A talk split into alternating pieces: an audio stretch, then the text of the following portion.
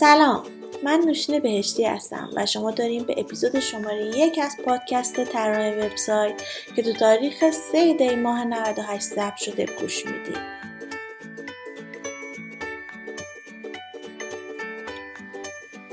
تیم طراح وبسایت در دو حوزه تولید محتوا و طراحی سایت فعالیت هدف ما از تشکیل این تیم اینه که روز به روز سطح علمی خودمون رو بالا ببریم و دانش خودمون رو بروز کنیم.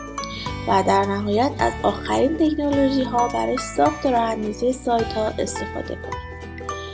تو این راه تمام تلاشمون رو می‌کنیم تا تجربیات و دانش خودمون رو با شما به اشتراک بذاریم. پس از زمان شروع تا شدن همراهتون.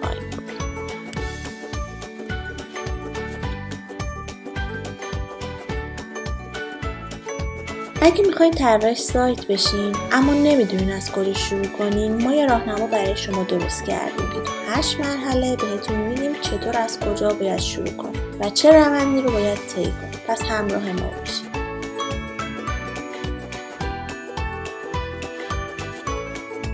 زمانی که می‌خواین یه رشته جدید رو یاد بگیرین در ابتدا باید از اصول اولیه اون شروع کنید. وبسایت هایی که خوب طراحی شدن قابلیت ها و جذابیت های بسری بسیار خوبی دارن. یک طراحی خوب باعث میشه که بازدید کنندگان تو سایت شما بمونن در صورتی که یک طراحی بعد اونا رو به جای دیگه ای میفرسته. طراحی وب حوزه ای هستش که همیشه در حال تحوله. بنابراین شما همیشه باید برای یادگیری چیزهای جدید آماده باشید.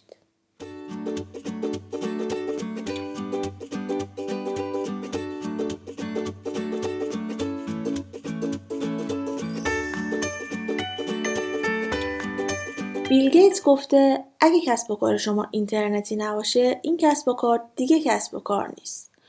می‌دونستید که امروزه بیشتر از 644 میلیون وبسایت فعال تو اینترنت وجود داره؟ به خاطر همین تقاضای کار برای طراح سایت بسیار زیاد شده.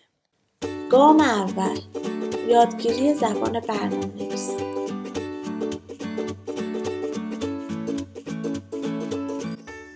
اگه چیزی راجع به زبونهای برنامه نویسی نمی‌دونید کار تو حوزه طراحی سایت برای شما خیلی سخت میشه.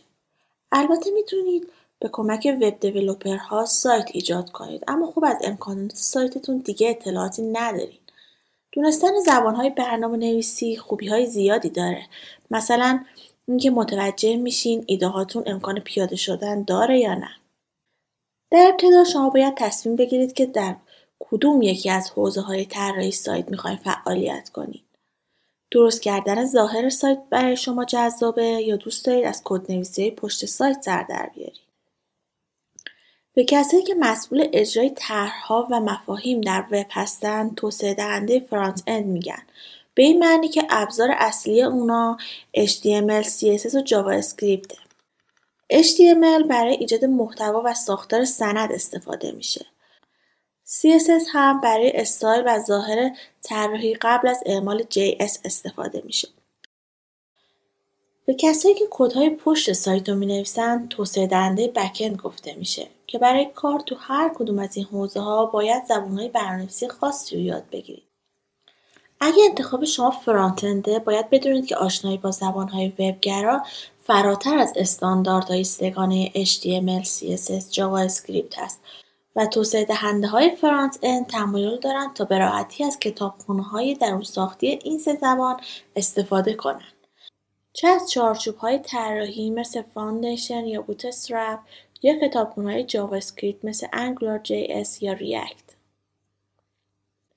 پسوندهای قدرتمندتر CSS مانند سس نیز در سالهای اخیر محبوبیت زیادی پیدا کرده و قدرت بسیار بیشتری را در طراحی خود ارائه میده.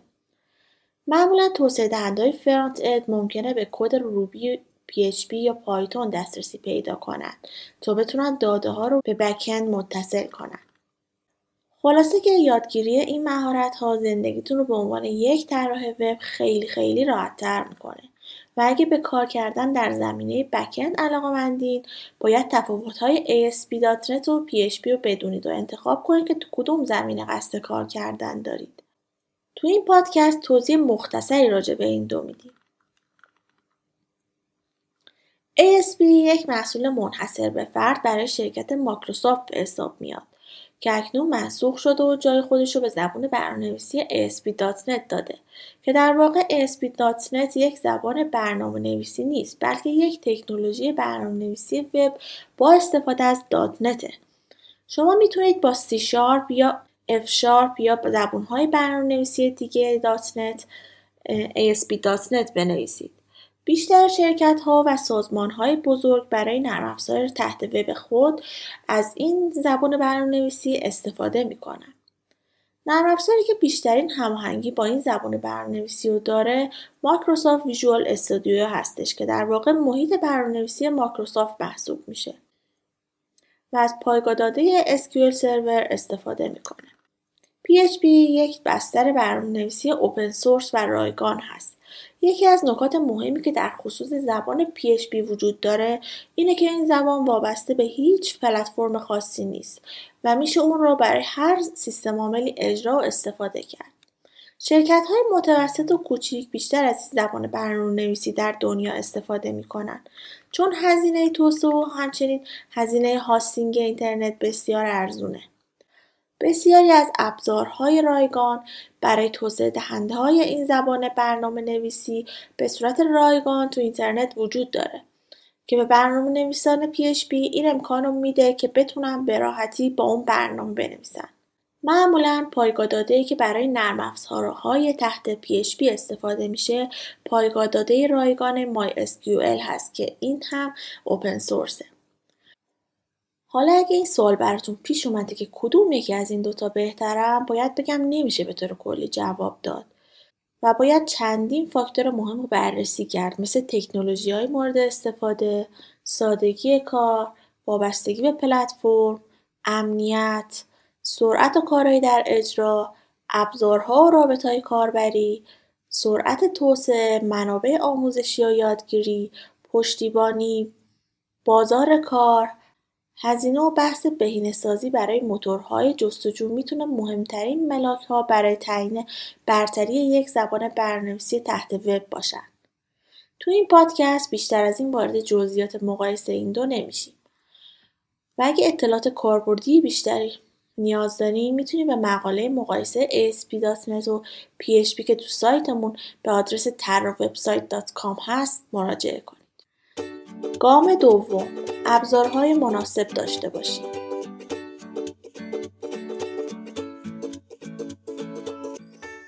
برای کار و موفقیت توی این حوزه باید ابزارهای مناسب داشته باشید. اما از اونجایی که این رشته خیلی گسترده است باید با جنبه های مختلف طراحی آشنا بشید مثل طراحی گرافیک درسته که طراحی گرافیک و طراحی وب دو تا زمینه جدا از همن اما غالبا طراحهای وب برای حل مشکلشون از طراحی گرافیک استفاده می‌کنن. پس یادگیری برنامه مثل فتوشاپ از مهمترین کاراست. البته طراحهای وب معمولا بیشتر برای ویرایش و تغییر اندازه و برش تصاویر فقط از این برنامه ها استفاده می‌کنن. مورد بعدی نمونه سازیه نمونه سازی اولین سنگ بنای طراحی وب هست. اگه شما به عنوان طراح وب مهارت نمونهسازی خوبی داشته باشید دیگه لازم نیست منتظر طراحی نهایی وب باشید تا فرضیات خودتون رو تایید کنید. در عوض می‌تونید نظریه و ایده طراحیتون رو در عرض چند دقیقه تایید کنید. مورد بعدی برنامه نویسی است. همونطور که قبلا هم اشاره کردم طراحهای وب باید نحوه برنامه نویسی رو به خوبی درک کنند. ویرایشگرایی مثل اتم و سابلیم بسیار کمک کننده است. همچنین باید با CMS های مختلف آشنا بشن. CMS در واقع نرم افزاریه که برای ایجاد و مدیریت محتوای وب استفاده میشه. این سیستم مدیریت محتوا رو برای صاحبان سایت بسیار آسان می‌کنه. چند نمونه از پرکاربردترین CMS ها وردپرس، جوملا، دروپال، مجنتو و پرسشاپ هستند. گام سوم یادگیری قوانین سئو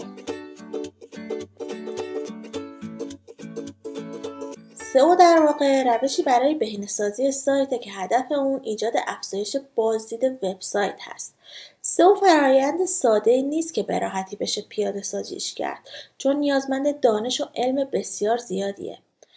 موتورهای جستجو با تغییر مداوم الگوریتم‌های رتبه‌بندی غیرقابل پیش‌بینی بنابراین وظیفه شما به دست آوردن اطلاعات بیشتر در رابطه با الگوریتم‌های مختلف گوگل تا با دانش خودتون بتونید رتبه سایتتون رو افزایش بدین و در نهایت بازدید بالاتری برای سایتتون داشته باشید.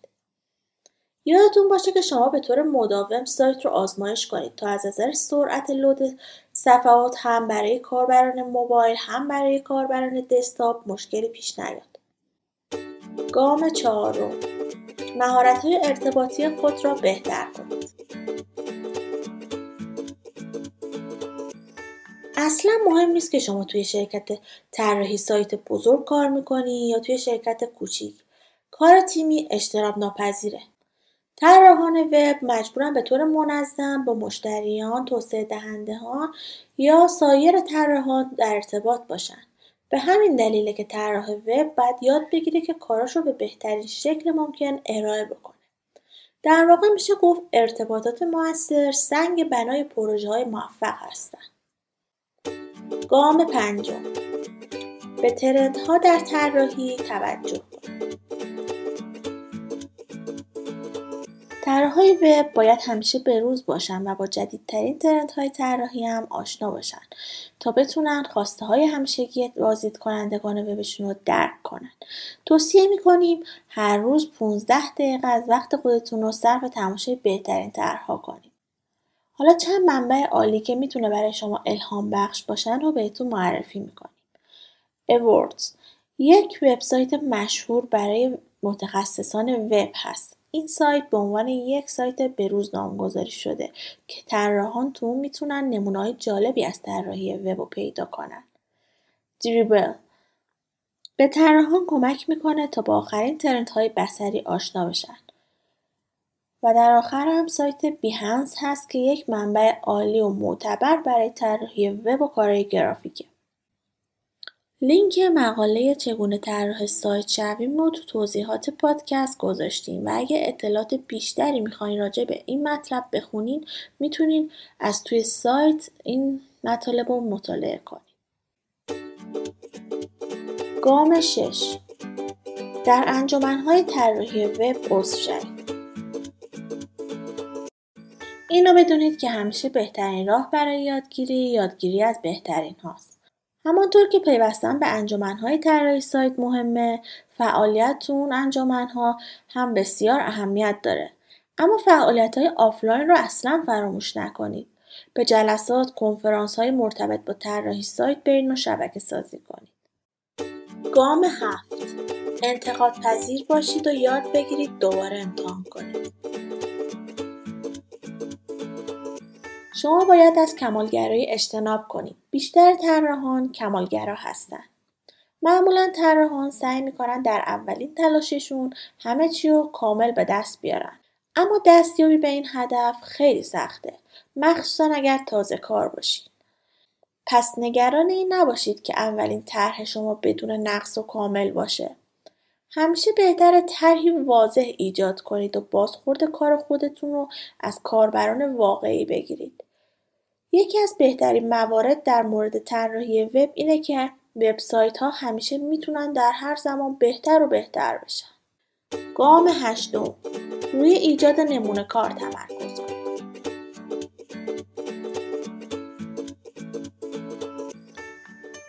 برای استخدام یک طراح سایت شرکت ها یا مشتری ها باید اطمینان داشته باشند که شما دارای تمام مهارت های لازم برای انجام کار هستید.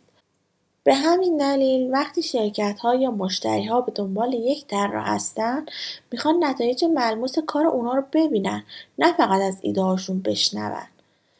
بهترین راه برای اثبات های طراحی خود نمونه کارهای قوی شماست. حالا اگه نمونه کاری ندارید چیکار کنید؟